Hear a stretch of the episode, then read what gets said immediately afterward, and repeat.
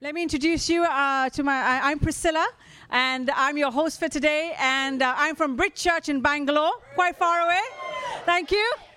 Um, I'm here to um, to be to just be here and to help you with anything that goes on today. But let me introduce to you our speakers for today, who are Duncan and Jolie.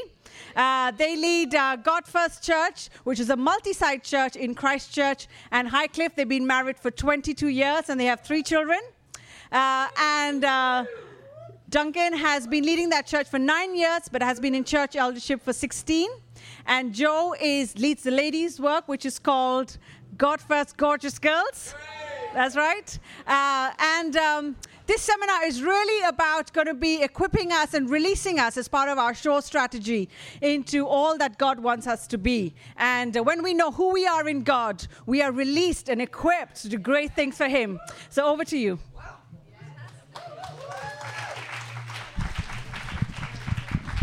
I was ready to respond there and then. I was like, ministry time, let's go. Um, well, it's good to be here. Um, did anyone else sleep really well when they camp? You sleep well? I'm jealous and going to pray for my own deliverance of covetousness. Um, when you get a shower here, first of all, thing, wake up 10 to 7 this morning, and you know when it's been a cold night when your shower gel is frozen, don't you? That's, that's bad, isn't it? So I thought, like, I'm speaking at a, se- a, seminar. I, I really should probably try and have a wash and uh, try and be a bit clean. And um, well, over breakfast, this is our family breakfast. One of the things that I guess there's a I think probably an, an, impartation as much as anything this morning for you guys, uh, because did you know that heaven is open over us? Did you know? Five of you know that heaven is open over. That's good. So, uh, anyone know that heaven is open over us? Uh, and so um, it was great. Uh, I had the privilege of leading in the youth work here on site for a number of years, but this is the first year that I spoke there on uh, whenever we arrived, Thursday night, uh, and then that's it for us uh, in the youth work. But our son, who's 12, comes back uh, from being in the youth work last night, gets it starts to have these words of knowledge about healing. So brings this word of knowledge. Uh, so he's 12, prays for these guys, and he said one guy who uh, had damaged an adult leader had damaged his leg. I think about a year ago, wasn't it, Joe? Um, uh, uh two years ago, couldn't stand on one of his legs because he'd, he'd, he'd, been clipped in. He'd fell off his bike, uh, and Harry prayed for him, and his leg was completely healed. That's quite cool, isn't it? So, so then, uh, un- unbeknown, Chris Kilby's in there preaching, and Harry's sitting on, on the back. I said, What are you doing at the back, son? You know, typical pastor, pressure, pressure. Uh, no, not at all. And um, he said, I was at the back, and Chris, un- unbeknown, called him to the front, prophesied over him, uh, and then gave him one of his books for free. So it's quite cool. Then over breakfast, we're chatting, nice bacon and eggs. and So it's nothing to do with seminar, but I just think it's fun. Uh, bacon and eggs, it's nice. And um, Harry's. Harry and actually uh, one of my other uh, kids is here, uh, Megan, who uh, is going to be involved with us as a team today, and uh, uh, she's 17, and Harry 12. Often, often just just see a- angels just what happens. I don't know if anyone else has that. I personally have never seen an angel.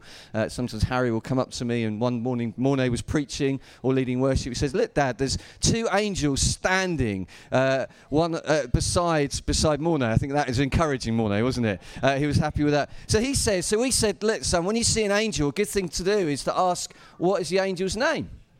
Some of you know freaking. You think now that in the Bible, okay, there's angels that can lockpick. Have you seen that in Acts? Have you seen that? There's lock picking angels. They're skilled in picking locks. I'm telling you, it's true. It's there. I've read it this week uh, or last week. So, um, so, so he said, I asked the name of the angel, and the angel said his name was Alexander.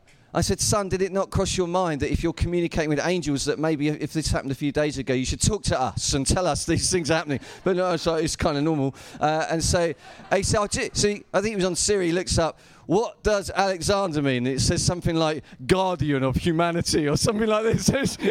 so he's chatting away with an angel in his bedroom called guardian of humanity. Uh, and we are finding that uh, God is op- the open heaven, there are some extraordinary things that we are seeing happen, just uh, in terms of the presence of God, people getting healed. Bumped into one guy ye- uh, yesterday, said, Do you remember me? I, one of those awkward moments. No. Uh, and so he'd come to the Father Heart conference. He said, I'm the guy who got prayed for, uh, and my, my le- I was pray- I, had gone to God uh, to, be, uh, to be healed of my tennis elbow and realised I thought it was getting better, then it wasn't. But then I realised my leg that was completely numb had its full, full feeling restored right down to his toes. So it was quite cool. Uh, another, another lady spoke to us yesterday we at, when we were at the youth meeting. She said she had really felt, she was at the Father Heart conference, she'd felt that she just didn't have a voice to speak, just felt like she'd been pushed down uh, and didn't feel like she could just communicate the things on her heart and God. And she said, since the Father Heart conference, I've started to write a book. so it's quite, that's quite cool, isn't it? Uh, another lady spoke to us yesterday. She said, I just began to tell people some of the things that, that I've got free of and I'm, I'm walking into. And I want you to hear this morning that, yeah, we, we will open the Bible, we will teach, uh, we will have some ministry. Probably just in a moment, we'll do it all back to front, I think. I feel a bit naughty, I think, because I'm tired. I feel like, I wonder what God wants to do. Uh, does anyone else get like that when they're tired? I just get really naughty. So, um, and uh, uh and so you know we, we, will look at that and uh, and do that. I've lost my train of thought now, but um, I think it'd be great. Uh, can we just? I, I, he was just hearing Terry speak. I just think that was vintage Terry. It's like if you could put it in a bottle and drink it, that, that would be that would be Terry. That'd be like vintage Terry. Uh, and so, uh, and you know, the, the, the other thing in a room like this, I want you to hear that you are sons and daughters of God. That this room is staggeringly overflowing with potential for kingdom breakthrough. You take nothing else away from this, that's, that's it. Morne built that foundation yesterday about citizens of heaven. I'm going to just look at some some of that from another angle this morning. Uh, if we get time, we'll see. Uh, but, uh, but there's potential here. Uh, and the prophetic, what the prophetic is, is it's simply this it is the Father's perspective on you. That's, that's the prophetic. That, that's what prophecy is. It's heaven's voice over you. Uh, and so when, when you prophesy, that's why it strengthens, encourages, and comforts because it's the heavenly Father. And he knows that, that the Father is a good Father. Yeah? Whatever your earthly father is like, or however you think you are as a father, the truth is you have a perfect father if you're a Christian uh, in here this morning. If you're not, then you will be by the end. Uh, and so, so I wonder, should we stand? I know you've got your notebooks. I thought it was just a seminar. i Got my notebook. I bought it especially and everything. Uh, so, prophetic team, we've got some guys who have been praying uh, about stuff. I, actually, just just one thing. This this let's just close our eyes for a moment. We're going to welcome the Holy Spirit, and I'm going to just going to release some prophetic. Lord, we just welcome you in this place. We say, Holy Spirit, we love your presence. We covet your presence. We live for your presence. We echo what Terry said. We're not, we're not building a building without the presence. We, we are building it as a wineskin to hold the presence of God. Thank you. Your word says that we are a temple of the Holy Spirit, that we are literally the place where heaven meets earth uh, as you dwell in us. No longer is it a physical temple, but it's a temple uh, of, of, of people that are being built together as a dwelling place of the presence of God. And so we just say, Lord, I just pray, even now, would you release fresh perspective on who we are? This is a rather sensitive one, but me and Joe talked, and we both had the same word yesterday after what Morne was speaking about parenting. But is there anyone here who's who's really would love to uh, love to conceive, but has struggled to conceive and would love kids? Can you just raise your hand if that's you? Because I, I believe that God's going to thank you. Just wonder, just with our eyes open, because I hope this is okay. Um, perhaps there's one hand over here. Just wonder if a couple of ladies, if you're happy with that, just could could lay hands. And I'm going to get Joe to come and pray. Actually, uh, there's another another hand here. Really, we really both felt felt like the Lord gave me specific pictures, something to do with o- ovaries there, and there's something that God wants to heal. I think, but there's there's there's God going to bring release. Joe, can you just come and pray? Can you just can you just come and just felt sometimes with this type of thing, we often referen- reference um, the ladies in the room, but I think there there might be a man here, um, or your wife might not be in the room right now, but as a man, you might carry something about that too. So, to encourage you, if there is somebody like that, just lift your hand, and we will come pray with you as well. Okay. Yeah, should we pray? Father, I just thank you. You are here right now. We thank you there is an open heaven. Father, I thank you love your sons and your daughters so much. And we just declare healing over these people, Lord, that have struggled to conceive. Thank you, Lord, that children are a gift from God. They are a gift from God. And we just pray blessing and healing right now in Jesus' name and release to come in Jesus' name. Thank you, Father. Thank you, Father. Yeah, amen. Thank you, Lord. Yeah, thank you. So if um, Andrew and Megan, you've got some, just maybe one prophetic word each that you could bring, if you've got. Just stay, stay before God, see what He's going to do. Andrew.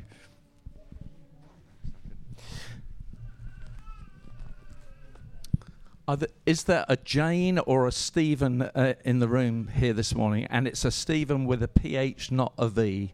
Jane or Stephen? Please stick your hand in the air. Jane or Stephen? Stepping out here rather dangerously and challengingly. Some, you're you're you're Jane. You're uh, you're you're Jane. The Father says to you, Jane that you can actually hear his voice. There have been things happening in your life that have militated against that. And the Father says you can hear his voice. You really can. You do hear his voice. You do hear his voice. Stephen, anywhere at all? PH? Down there? Okay, good, good, good. Um, where are you, Stephen? I can't quite see you.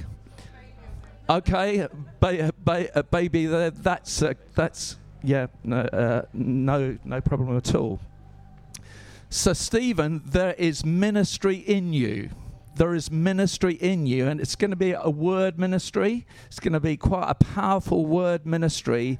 You've got it in you, and the fact that you're sitting there with the baby on your lap, like newborn babes crave for the pure milk of the word. So, you've got ministry in you. You might not uh, you might find that slightly difficult to receive, but nonetheless, there is ministry in you. Hey, yeah. Um, is there an Ellie here? Ellie? yeah. Ellie? Ellie? Ellie? No Ellie? No, Ellie? cool. That's good. Nice. Okay. Um, I just feel like um, it's, uh, yeah. Cool. Thank you. um, I feel like I had a picture of um, a heart, and there's two things that Jesus wants to say. Um, first thing that He loves her heart, um, and that there's going to be like a new um, experience of love that He's got for her, um, like a new season of understanding what um, He thinks for as well. Um, and I got um, kind of the word chosen, as in she's not loved just out of because God has to, but actually because He chooses to love her. Um, so yeah, that's for her. Thank you. Well done. Brilliant. Thanks, Meg. Thanks, Andrew. Just stay before Lord. Lord, we honour your presence here. Just feel for some of you, you're right now just feeling just the embracing love of God upon you. There's going to be loads of stuff we're going to talk about, stuff we're going to do and press into and go for, but it's going to start from a place of intimacy and rest. That we are going to, from approval, not for approval. The Father's love is in this place. Thank you, Lord. Thank you, Lord. Someone with stomach problems here, Lord is just healing you right now. Just if that's you, just reach out, just reach your hands. There's stomach problems being healed right now. There's uh, some sort of uh, allergic reactions to food being healed right now. In Jesus' name, we proclaim healing and release. We say, Let your kingdom come, Lord. Thank you that you're a good God. You are good. Thank you, God. Hallelujah. Amen. Let's grab a seat. Amen and just say that we've got to learn to be able to do this stuff in Tesco. That's my basic model, okay? Uh, and so if we get all spooky and religious and weird, you're going to freak the cashier out, okay? Uh, and so, what it means to be released to be great is to say, look, I'm a kingdom carrier, I'm a citizen of heaven, I'm, uh, but I'm really normal. Uh, and so, that's why I don't have my piano player from church following me around. Because uh, it just takes too long to rig the kit up and kind of in Tesco, it's just too long. Uh, but learning to hear the whisper of, of, of heaven. Um, I don't know about you, but I love um, Apple products. Anyone else love Apple products? Yeah, uh, I think they're I think they're God's gift. I think they will be in heaven, and all Windows items and Androids will be uh, somewhere else. Um, and uh, so. Uh, I, I, don't often uh, start a seminar by quoting Steve Jobs, but he says this, he, or said this. He, he said, Here's to the crazy ones. Do you remember that advert? This was an advert with him narrating. Here's the crazy ones, the misfits, the rebels, the troublemakers, the round pegs in the square holes, the ones who see things differently. They're not fond of rules. You can quote them, disagree with them, glorify or vilify them, but the one thing you can't do is ignore them because they change things. They push the human race forward, and while some may see them as the crazy ones, we see genius because the ones who are crazy enough to think that they can change the world are the ones who do and it, it fades to uh, the old Apple Mac symbol with the rainbow on, and it says "Think Different." Uh, and I just think that the church is in a day where, where we need to think differently. I think that for so long, I think even what Terry was saying, we, we kind of got trapped into this idea that, that we kind of go to church uh, and come home from church, eat a roast dinner, and critique the sermon. Uh, and I think, I think there's got to be more. And so we, we began to just look at this as a church and begin to put some of this in practice. And, and one of the things that we say is that you know your mind is renewed. You know that you know when you can think differently is when the impossible looks logical. Do you understand that? So when that which looks impossible looks logical, uh, it becomes uh, you begin to know your mind is renewed. So one of the things we uh, we want you to know when it when it comes to this this issue of release to be great is that you've got to know God is good. You know He's better than you think, so you need to change the way you think. Whatever situation you're in, and I know uh, my life has ups and downs. Believe it or not, even as a church leader, uh, it's not all uh, all plain sailing. and actually, God is good through the midst and the middle of it. Who knows this? Nothing is impossible with God. Listen to this. Release to be great. This is insanity, really, when you think about it, but it's in the Bible. The same Holy Spirit that raised Jesus from the, from the dead lives in you. Say to the person next to you, that's amazing. That's better than winning the football. The same Holy Spirit that raised Jesus from the dead lives in you. That's got to mean something, isn't it, when you go about your, your, your everyday life in terms of being released to be great? The victory is in the cross. And so we don't fight to win, but we fight from absolute victory. You know, as a Christian, you're allowed to read the end of the book. It's called Revelation. It gives all the outcome. It's not like reading a novel. You can, you're allowed to flick to the end, okay? Say, oh, that's the end. That's not, gonna, that's not a spoiler. That's a helper, okay? Uh, and so everyone is significant in this room. So how about this? Try this. Who's got a phone here? Get it out. Oh, this is going to be fun.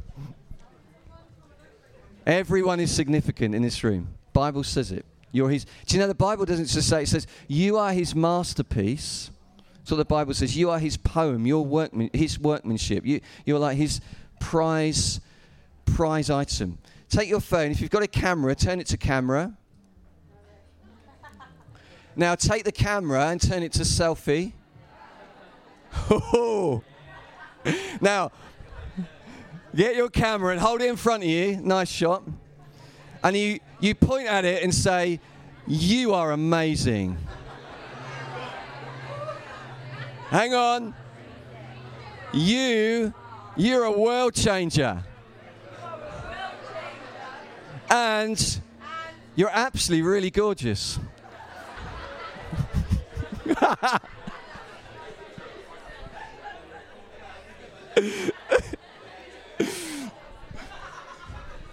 Sorry, you should have stayed in Andrew Wilson's seminar. It would have been like full of depth and stuff. But, but you know, that, that is true. And if, if you can get hold of that, if you can look in the mirror and say, do you know what?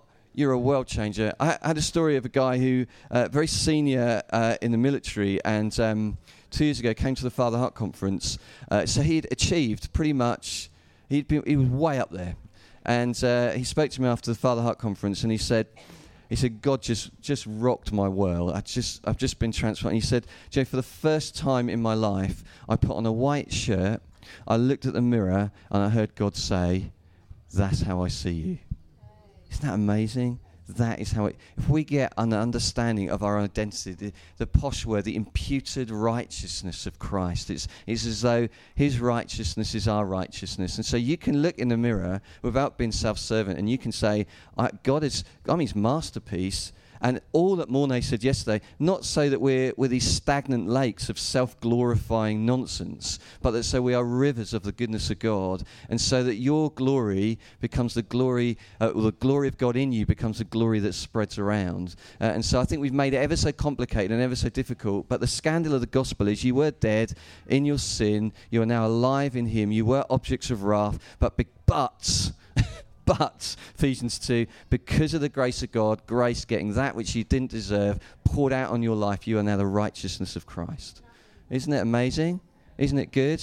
And um, I'm happy for you to be more African and Pentecostal, actually. So if you want to talk, whoop, amen, and say it with an accent, that's even better. Um, I'm only actually page one of my notes, which is pretty disturbing. Um, this is what I've written. We want in commission to create an empowering culture within our churches where people are given permission to walk in their God given authority towards the dreams God has given them with greater strength and confidence and change the world.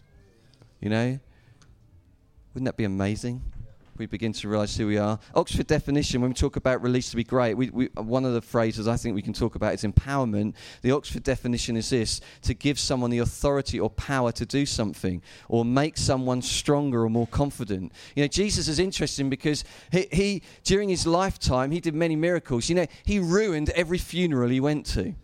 I mean, it's like I thought we were going to you know, get some food after this, and they've gone and raised the dead, and it's all changed. And uh, and you know he, he's healing the sick, he's raising the dead, he's uh, he's forgiving the sinner, he's he's challenging the religious authorities, and yet his central strategy for changing the world was to invest in people like you and me.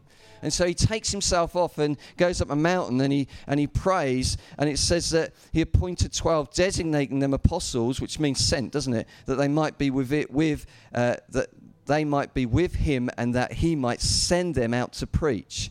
And so that then extends from 12 kind of patriarchs, fathers of the faith, to then to 72 and beyond. And men and women, then we see in our New Testament uh, apostolic teams of men and women traveling with the Apostle Paul and others, beginning to spread this gospel.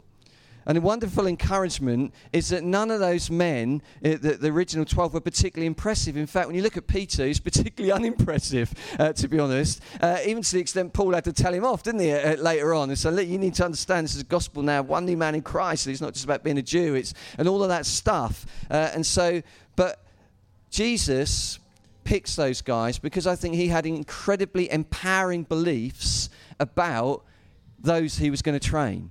And I want you to understand from heaven, Jesus is interceding for you right now, and he has incredibly empowering beliefs about you. And some of you immediately think, I can some of sense that in my spirit. You think, not me, it's the person behind me, next to me. It's you.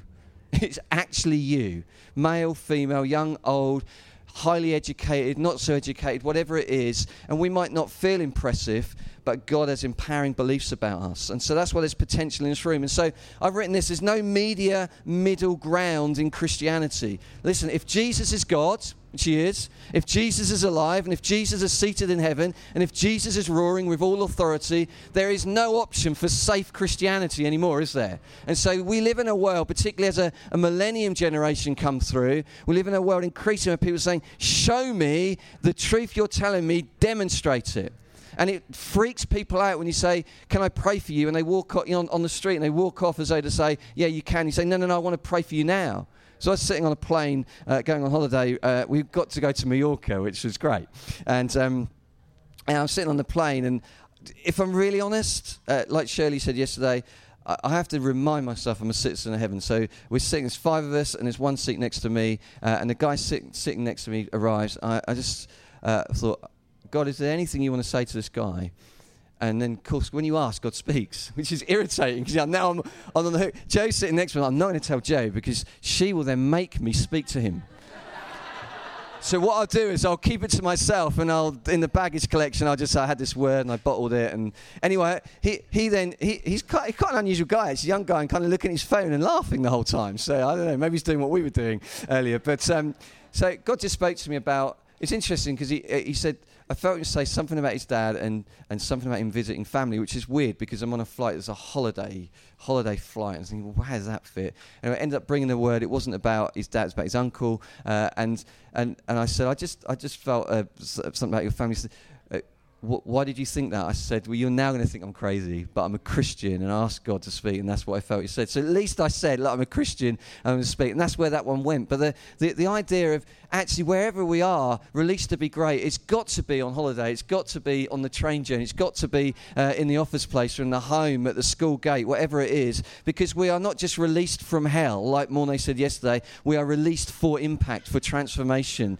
Uh, and so, uh, empowering beliefs, what you believe about God, your circumstances, other people, yourself is fundamental. What you believe about God, yourself, other people, and your circumstances is fundamental. And so, the favor we've been given by God is for the sake of the world, and our belief systems impact that. Right beliefs about my identity empower me for breakthrough.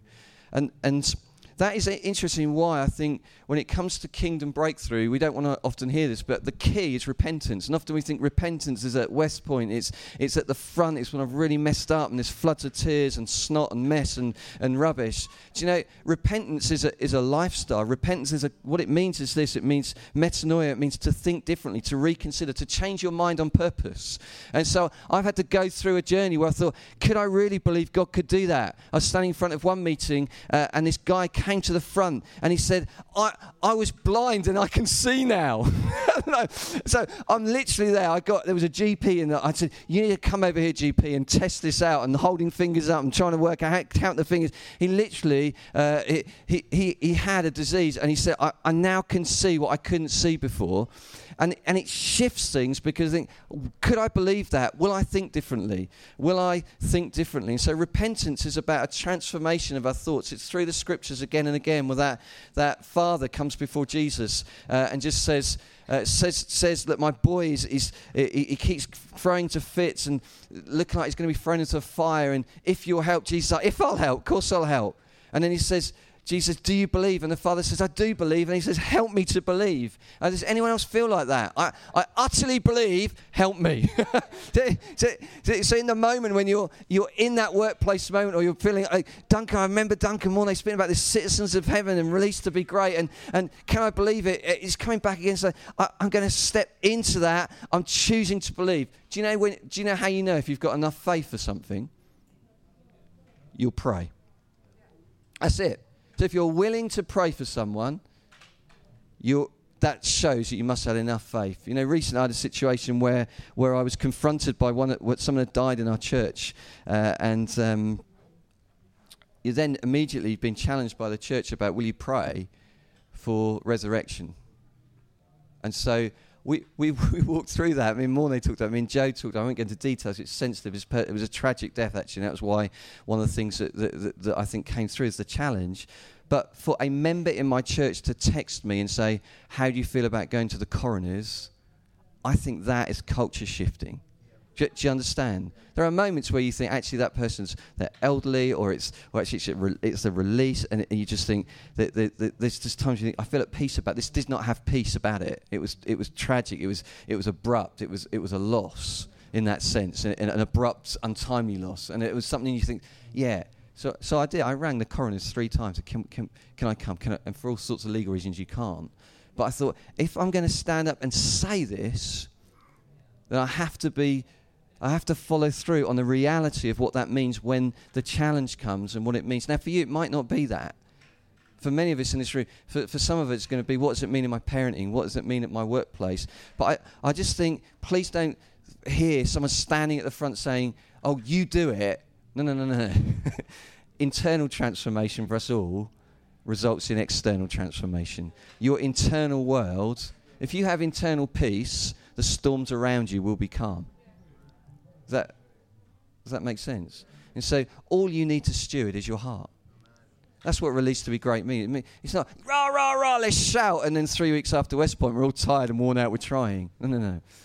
Full of the Spirit, cultivating this this heart towards God that that spills this river of goodness and living a lifestyle of repentance every Lord I, I'm so I, I want I do believe help me to believe. I repent. I turn from where I haven't believed and I turn to the one who's roaring in heaven with all authority. I turn from believing that there's no answer to this problem when you're the God of the impossible. I repent of believing it. You know, there was a story uh, from Smith Wigglesworth, a guy who had no legs, went into uh, a shoe shop and uh, asked for a pair of shoe, asked for a pair of shoes. And this guy, as as he's as he prayed to him and handed him, kind of, what size do you give shoes to someone who's got no legs? I don't I don't know how that works. But as, as he got the shoes, the legs grew. Now, th- this this is not this is these are true stories. Read it, Smith Wigglesworth. Read uh, people like Mariah Epworth. Just just read the story. Aimee Semple McPherson. Read the stories and see in our history, it's built upon people who take God at His word and journey with Him and take steps of faith. And it always feels like a risk. And so we're going to do a little exercise now, uh, and we're going to deal with some lies. Who wants to deal with some lies? Four of you. So, anyone think they might be believing some lies and there's some repentance? I'm going to deal with them. I've got my piece of paper here. So, Joe, come and help us. Be careful around her. She's dangerous, okay? Rah. Right, we're going to break some lies off. This is going to be so much fun. It's not going to be scary at all. And all it's going to be is releasing. It's going to be fantastic. My testimony a couple of years ago, I believed the lie that I was insignificant. I believed that lie that I was insignificant. I, it stopped me from doing loads of things. It stopped me for doing anything up front. Look where I am, look where I am. It stopped me for 20 years. I wanted to lead worship, but I daren't do it because I felt I didn't have a voice. I felt I was insignificant. Do you know, God smashed the lie that I'm insignificant and I am so different. You ask any of my friends, I am a different girl since God just smashed this lie. And we're going to do the same for you guys this morning. So, your pieces of paper you were given as you came in, grab them. Grab them. Have you got them? Rip them apart. Wow. Have you got a pen? You need a pen. You can use your West Point pen. Ooh. Okay, right. Now, on the piece of paper that has no writing on it, this is what I want you to do, you brave, courageous sons and daughters of God. This is what I want you to do. I want you to write down on the blank piece of paper the biggest, fattest, ugliest lie that you believe about yourself. Now, I want you to be brave. I want you to be real. Now, it could be things like, I'm not significant like me. It could be, I'm not worthy. I'm a failure. I don't believe God's promises over my life. Others are better than me. I'm not beautiful. I'm not prophetic. It could be anything. So I want to do this really quickly. Don't overthink it, but be really honest, okay? Go for it. Write them down, or write the biggest one down. Be really brave, guys. This is a moment of freedom for you. You can you can um, fold it so another no one can see it when you've written it down if you want. Has everyone written them down? Yeah. Are we done? Does anyone need any more time? No, this is good. Okay. Yeah. Yeah, lots of time. Which one to put? Oh, please. The biggest, fattest one that you'll believe in. Okay. Now, on the second piece of paper, the one that says, I'm believing the truth that, I would like you to write the truth that replaces the lie that you've written. So if you've put something like, I'm not significant, you write, I am significant. I'm not worthy, I am worthy. I believe God's promises over my life. I am beautiful. I'm not a failure. I am successful. I am unique. I am perfect in His sight. So write the truth that God says over you that replaces the lie. So write that down now. Are we done? Anybody need more time? Yep, okay, we'll leave it one more second. Okay. Can I just say, you guys are so precious to your Father. His love over you is intense. It says in the Bible, He spins round in delight over you. You are so, so precious to Him.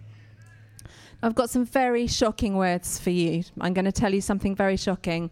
The lie that you wrote down and the lies that you believe in your head only have power if you choose to believe them. They are only words. To choose the truth that your Father says over you is where freedom will come over you. So, what we're going to do, we're going to pray together and repent of believing the lie that you have believed over yourself. Do you know, it doesn't have to be dramatic. When I when I prayed to God about the insignificant thing, I was in the kitchen on my own. I knelt down on the floor. There was no lightning. There was no writing on the wall. There was no music from heaven. It was just I prayed, and then when I got up. And when I started doing things, I felt I was, I knew I was completely different, and I saw the fruit of that. So repentance, like Duncan said, is turning around and it's changing the way that we think. So can we just stand and we're going to pray together? So we're going to I'm going to say I repent of believing the lie that and you're going to repeat that, but you don't have to say your lie loud because I'm going to be really nice to you. Is that all right? So you can say it in your head. So we're all going to say I repent of believing the lie that. So here we go. I repent of believing the lie that you say your lie in your head. And then you're going to repeat after me. Please forgive me for living under the influence of this lie. Okay? Please forgive me for living under the influence of this lie. And then I choose to forgive myself for believing this lie. I choose to forgive myself for believing this lie. I renounce and I break my agreement with this ungodly belief. I renounce and break my agreement with this ungodly belief, and I choose to accept and believe the truth that, and then you say your truth. So I choose to accept and believe the truth that you say the truth to you. Amen. Amen. Can we clap?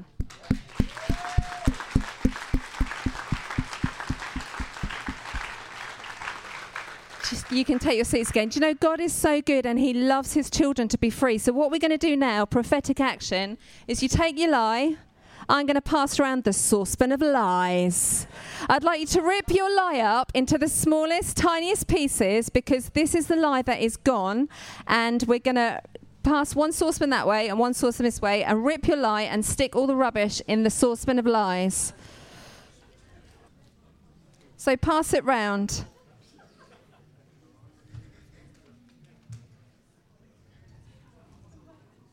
So, what you need to do with your truths is stick it on your mirror, stick it in your Bible, stick it where you're going to see it every day. And shall I tell you what happens when the enemy the enemy is scared right now because these lies that are being smashed today, he's scared because it means you guys are going to be freer than you were before you walked in.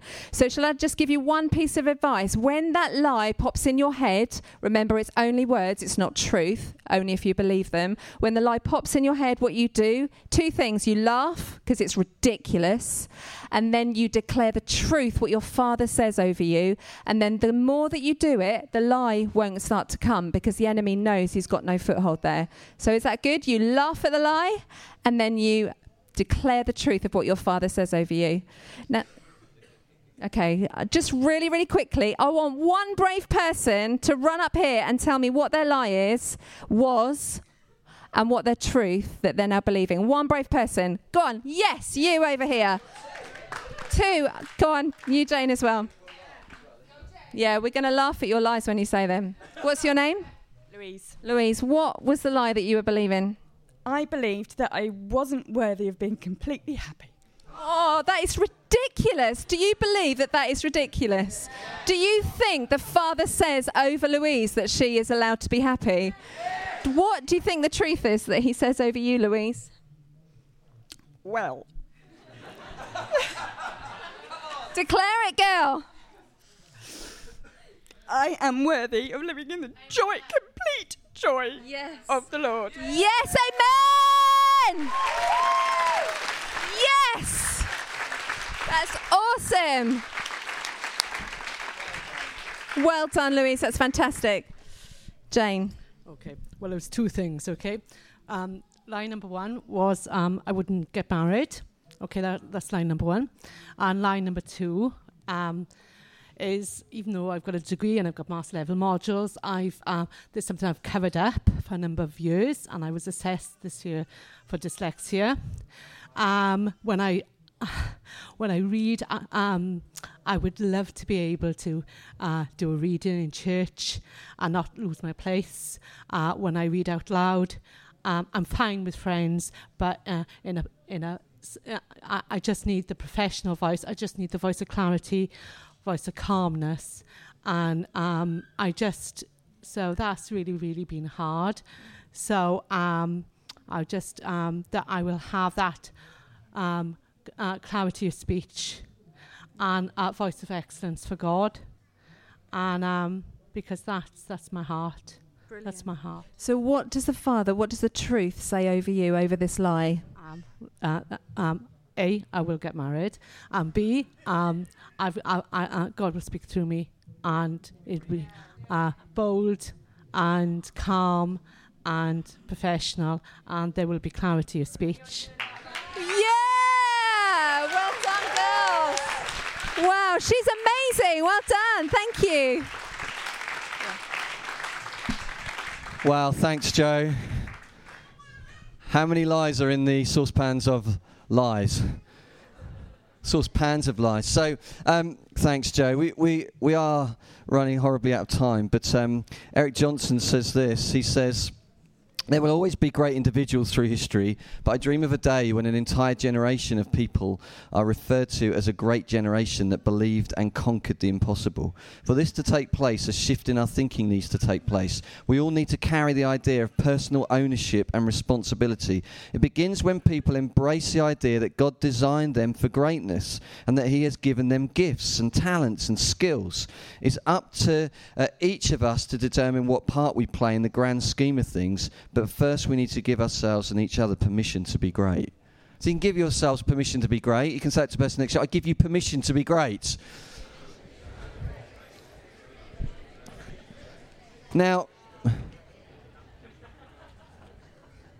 actually, there's a whole whole load of um, there's a whole load of other things that I wanted to go through, and but I think actually Mornay covered lots of stuff. But I just want to make a couple of comments um, from Genesis one, and to say this that your empowerment, the empowerment of humankind, was always God's original design. Mornay picked that up yesterday, uh, but I want you to hear that that from the angle of you are His image bearers, that you reflect the glory of God. Paul put it this way: he said, "You are my ambassadors, as though God Himself was speaking. You, it's as though God Himself was here speaking. You are His ambassadors." So empowerment was God's original design.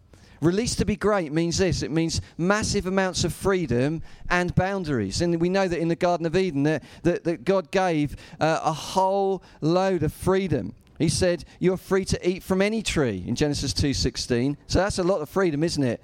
But you must not eat from the tree of knowledge of good and evil, for when you eat of it, you will die. And so often we hear about this release to be great and empowerment, and we can go home to our church and say, Duncan said, Mornay said. Actually, what it means is this it doesn't mean it's about our agendas, our priorities, what we think. That's Western individualism. What the Bible says is, that we function uh, in terms of a cat to an accountable God who, who says that one day every mouth will be silenced. That's what Romans 1 says. And uh, Psalm 19 he talks about a God from everlasting uh, to everlasting. Uh, and so there's this kind of liberty and liberation. There's this liberty and limitation, rather. And so I think what that means is this that, that God is releasing us, but there's boundaries as well. And so I think that's why there are two trees in the garden. I think it would have been easier actually for God to have put one tree in the garden and the other tree that He didn't want anyone to touch on Mount Everest. I think that would have been a lot easier. But God's a God of freedom and of choice. And so as you are released, this is really fascinating. As you are empowered, what happens is you're not now looking for an external kind of uh, force to tell you what you can and can't do. You're saying that my heart is the wellspring of life, so I guard that. And now I'm an empowered son and daughter. And guess what? You can make choices. You can make choices about what you do and what you don't do. You can make choices about how you walk with the Lord and how things progress forward. And as Mornay said yesterday, this isn't just about getting to heaven, it's about going on the journey of cultivating a garden around us. And so, true empowerment, true release means there's willing obedience and willing restrictions. That, that is how the New Testament works. It's a bit like with my children when they're little, we, you could say to them, You can play on anything in the playground, but don't go over the fence because there's a road. And so boundaries are there for our protection. And so when we talk about empowerment and release, the New Testament's perspective is this it says, You're a saint, not a sinner. Did you know that? So on a Sunday morning, it'd be actually very appropriate to say, stand up, saints. That's, that means holy ones, means set apart ones. And so you're a saint. The Bible says grace teaches you to say no. The Bible says you have a father who will always give you an exit uh, when you're facing temptation, but you are a powerful son or daughter of God. You're also this released to be great because you are adopted as children of God. This doctrine of spiritual adoption, some of us maybe have at the Father Heart Conference and Phil Wilthew talked there about how this doctrine of adoption has been really ignored by the church. And, and what, what I think happens is this that, that, we, that we can understand truth, but very often not experience it. And I think adoption, when you look at actually adoption in, in the world, in, in, in our humanity, in the way, it's a phenomenal thing that, that parents choose to pick a child and bring them into the goodness of their family. It's an amazing picture of adoption, of what it means to be spiritually adopted. And so, did you know this, that you are accepted? Anyone know that? That you are affirmed. The, fir- the Father affirms you. In fact, even as I'm saying that, some of you, I feel like you've, you've never had affirming words from your father, from your earthly father. Words of affirmation. I want you to hear that heaven's words of affirmation are these over this room. The Father from heaven says, You're my son, you're my daughter. I'm really pleased with you. that's, that's the creator of the world gazing at you and saying, I'm, I'm so pleased with you because you are in Christ. And that's what he said of his son. Some would argue that the central event of Jesus' earthly uh, time on earth was his baptism as heaven opened. Uh, and there's this, this kind of moment where, where the affirmation of heaven, of course, then it's going to go cross, resurrection, ascension. Of course, those moments are cosmic changing moments. But this, this, that moment was an incredible moment as, as heaven opened and the Father spoke. And he, he speaks over you. You are in him. The Spirit is on you and he's speaking. Did you know you have access? The Bible says this in Hebrews 4:16. Let us then approach the throne of grace with confidence so that we may receive mercy and find grace to help us in our time of need. If I was translating the Bible, I would put it like this God has given us fridge rights. That's how I'd put it. So, what that means is none of my kids ask me whether they can go in the fridge and eat anything. They just do it. If the Tesco man did it, it'd be odd because the Tesco delivery man does not have fridge rights in our house. Uh, and so, if you want to understand that, verse, you have fridge rights to the resources of heaven. God is, God is opened it all up to you because you're adopted. And there's affection. Joe said this. It says it in Zephaniah 3:17. He's spin, spinning. Actually, you could translate it, translate it like this: The Father is spinning with violent delight over you. It's like it it's like he's, he's almost feels like he's out of control with excitement over you. Do you hear that? You can tell your faces that as well. That'd be great. Um, so, so you, you, you need to understand spiritual adoption empowers you massively. You know, it's more than head knowledge. I, I know, and, I, and actually, what Terry was saying, I thought was so well rounded because he was saying, look, it's the prophetic, it's the spirit, and it's teaching, and it's truth, and it's word and spirit, and that, that's who we are. But I think so often we can be truth, truth, truth, uh, and, it, and it can become form without experience, if, if you understand. It can become form without power, which is religion. So I know it. Now, in the West, we think because we know something, we're doing it, or because we can explain something, we've experienced it. That's not how all cultures in the world work. And I know that was true for me. I could teach you spiritual adoption. I could teach it for an hour in a seminar like this, but I hadn't really experienced it. And the net result, as an elder, as a church leader, okay, I, I know you think maybe your elders are perfect, or maybe you don't. Uh, but I know sometimes people can put elders on pedestals. You know, we, on leaders. We, we are, uh, in terms of elders, men on a journey. And so for me, uh, insecurity because I didn't know the full uh, adopting affection of the Father, or or fear or comparison. That's a killer, particularly amongst church leaders. I tell you, the first conversation amongst church leaders is so, uh, you launched Alpha. Uh, how many on your Alpha course? So at that uh, and now, now it goes. So, so you're a multi site church. How many sites have you got? Uh, and, and comparison is a killer. Whatever comparison is for you, your physical appearance, your education, or, or whether you're single or married, three kids, two kids, how your kids are doing compared to the yeah, everyone else's kids. You know, these I have to be careful because one of mine are in here uh, and she might hurt me. But you know, everyone else's kids are doing brilliantly, and mine I'm struggling, and, and what do people think of me, uh, and so on, or shame or regret. You know, a spiritual adoption wipes it out because you can feel and experience the affirmation of a spinning father over you who is excited to know you, who says, You're my son, you're my daughter, I'm well pleased.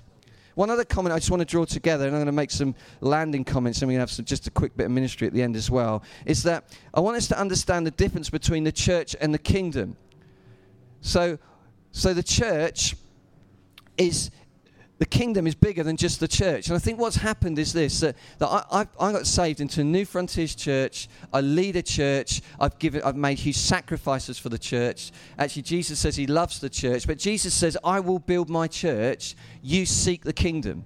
And so, the ultimate sign of empowerment and release for people like you is not who's got the mic at the front, it's, it's a church that are on mission out in the world who are released to be great out there. And so, I feel ever so uh, passionate about it because I think what it can be is like, I got to prophesy that, that makes me really powerful. No, no, no, no, no. You, you are called to be released and shape and cultivate the world. And so, uh, so what's happened with church is it's this: it's well, I go to church, I'm on a rota of uh, uh, uh in serving in the church, and I do the things I'm supposed to do. Rather than this, the church is the community of God, a spirit filled people who are, who are working out community together, being a demonstration of what heaven looks like on earth, and then spilling out into their communities. And so the question changes, I think, in leadership and for us in our churches. It's not, not what, how is our church doing? It's what would happen in our town if the church, if me and you really got hold of God. If I believed nothing is impossible with God, and acted on that, what would happen in the town that I live? And so we gather to get refreshed. We gather to hear the word. We gather to be with one another. We gather to get filled up with the Spirit and encourage one another and stir one another and have fellowship with one another. And then we scatter like salt and light into the community as released people. And so it's ever so important. And so when you come to the, this kind of thing of the kingdom of God, there's not time to unpack it all now. I think Mornay did some of that. Jesus and John the Baptist launched their, their ministries on the basis of the kingdom of God is near. In fact, there's verse upon verse as you look uh, the, through the scriptures, through Acts, again and again, it's the gospel of the kingdom. Uh, and uh, Jesus talking about the keys of the kingdom and seek first the kingdom. It's broader than that. And so in this room, there are, there are scientists and people in education and health care and mums and dads and single parents and people who are perhaps retired and saying, Look, how do I bring how am, I, how am, I, releasing the kingdom of God and the river of His goodness into a community uh, through who I am, understanding my identity, understanding I'm adopted, and being who I am?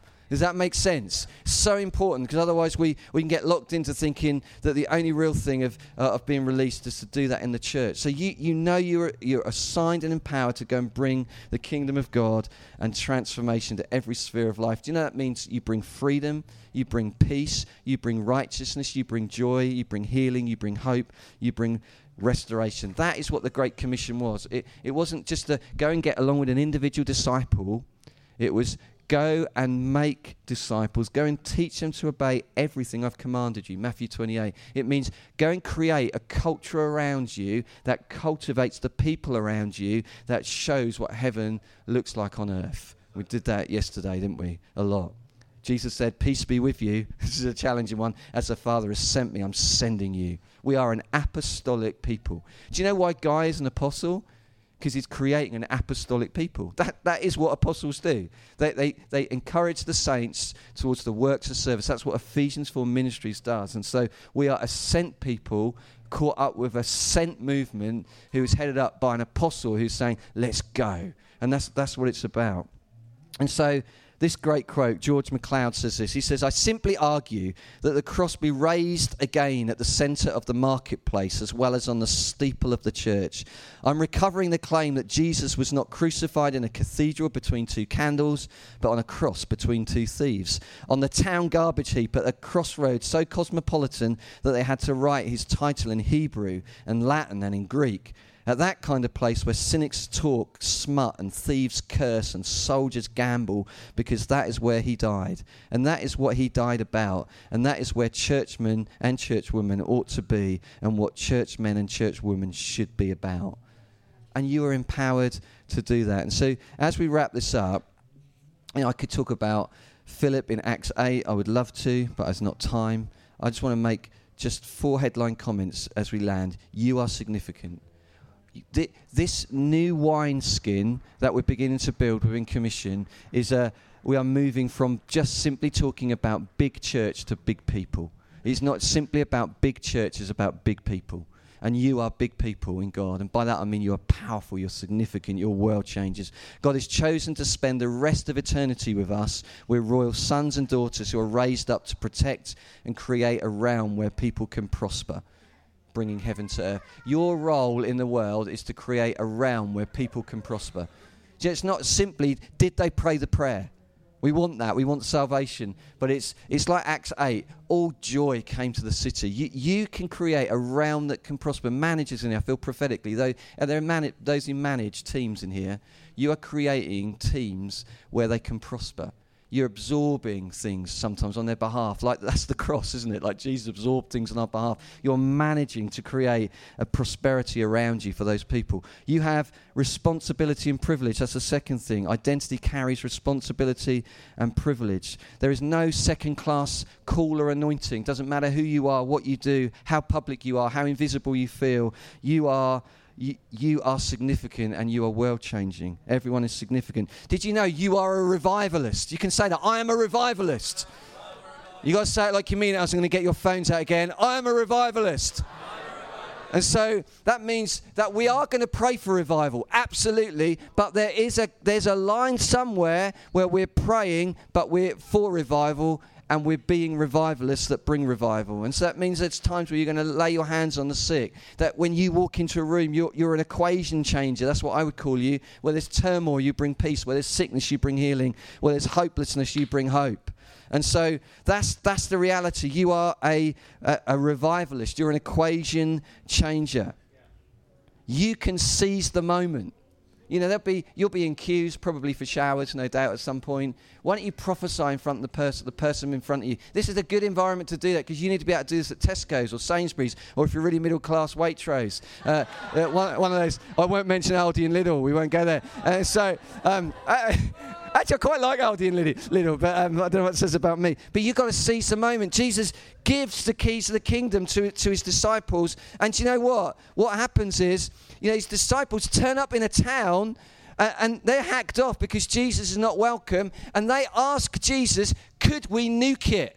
That's what they pray. Uh, that's what they say. Lord, do you want us to call fire down from heaven? Do you want us to drop the bomb? It's like, Jesus, don't you think they needed a bit more training before you give them that sort of power, that sort of relief? He's like, I tell you what, let's take a three year old and give him a gun. I tell you what, let's not. You, know, that's how we work sometimes. So I'm telling you, you are released. You've got the keys of the kingdom. You, what you bind in heaven is bound. What you loose, all of that stuff is, is what's been given to you. And so I think for some of us, stop faffing around, worrying, crack on. You know, if I'm putting in theological depth like that. And so what, what, what is really interesting is that not only are they, you think, Jesus, what are you doing putting a gun in the hands of toddlers with these disciples? It's like, but the real shocker, the real kicker is they knew they could. they really could have. It's like Jesus saying, put the nuke away, put cover the button. We don't need it. He's given them the codes, and they know they can use it. It's like you, you've been given world transforming power. You think the president of the United States has power because they, they call it the football, the bag that follows President Trump around with the codes in it. You think he's got power? You got a Bible on you. You got truth in your heart. You got the Holy Spirit pulsating through you. You are dangerous. I tell you, I feel slightly intimidated even just standing here with this many empowered people around me. I pray that you will understand the incredible greatness of God's power for us who believe in Him. This same mighty power that raised Christ from the dead and seated Him in the place of honor at God's right hand in the heavenly realms. Colossians 1:29 To this end I labor struggling with all his energy which is power which, which so powerfully works in me. Jesus says, I will give you the keys of the kingdom of heaven. Paul says, Now to him who is able to do immeasurably more than we could all ask or imagine, according to his power that is work, at work within us. Do you get it? Are we getting this through?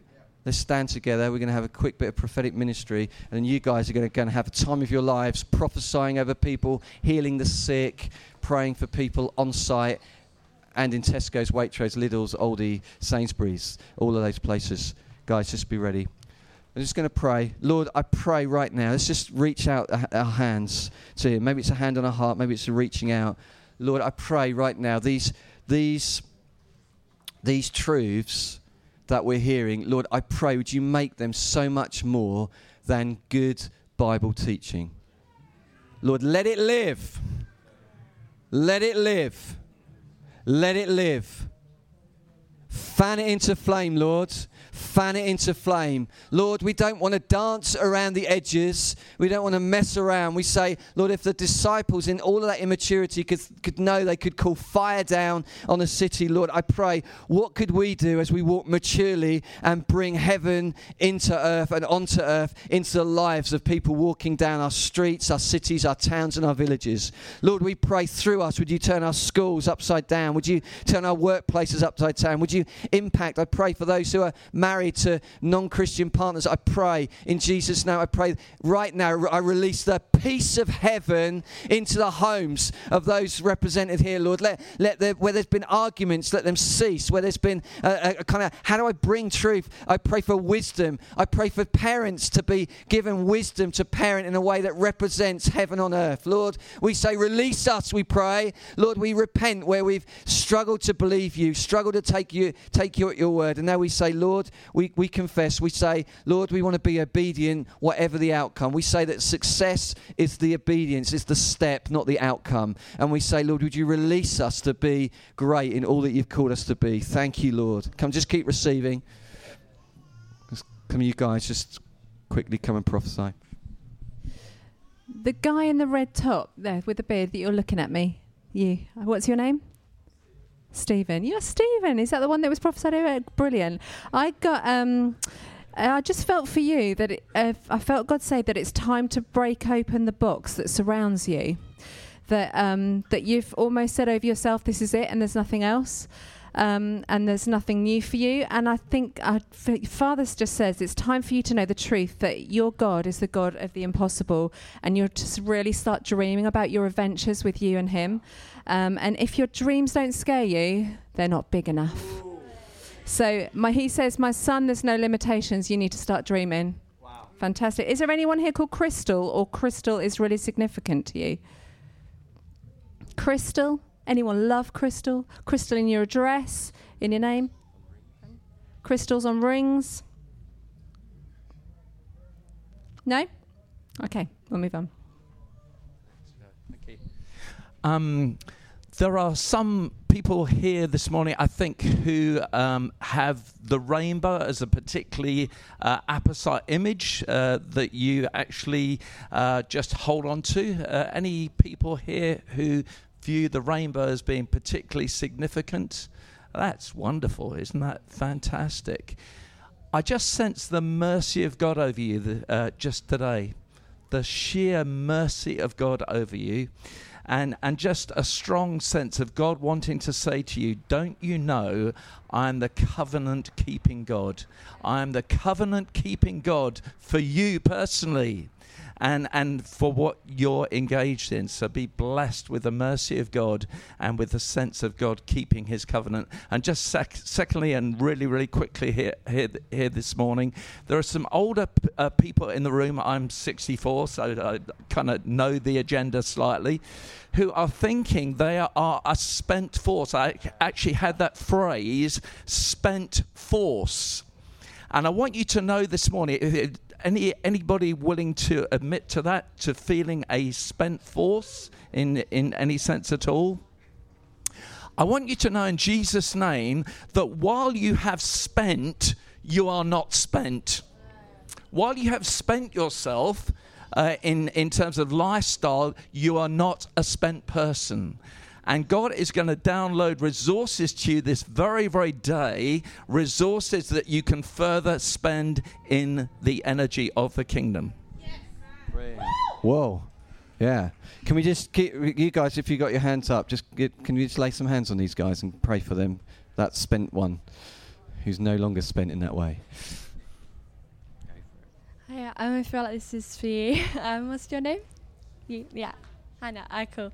Um, I got the word dream, and I feel like um, the Lord's um, encouraging you to dream uh, big things with Him. Um, verse that nothing's impossible with with God, and I feel like He's saying um, that um, you're not to like discard anything that seems unrealistic right now, but to pray into it because He's a God of the impossible. Um, and I feel like the Father's encouraging you to not dream by earthly standards, but to dream by heavenly ones. Wow. Can we just lay some hands on you and get you prayed for? Come on, Tim. We're just a quick one. Um, specific. I just feel something specific. Is there someone here called Luke or Lucas, and you work in research or something like that, or digging out stuff in the environment sector?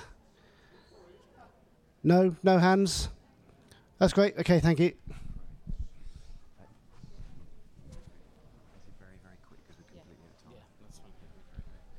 Um, just as Duncan was talking, he's talking about reading history on revival, but I just felt God say it's fantastic to look back on that and read it, but go make history as well. That's for today as well. It's not just back then, it's not just about 1904, it's about today as well. Go and make history as well. Amen. Amen. So here's some declarations over you. You have been empowered. You have been empowered by Jesus to advance the kingdom of God on earth. You are a world changer and you are God's representative on earth. Amen. So be blessed, enjoy your lunch, enjoy all the fun activities, and we're gathering again tonight. God bless you and thanks for coming along. Really appreciate it. God bless.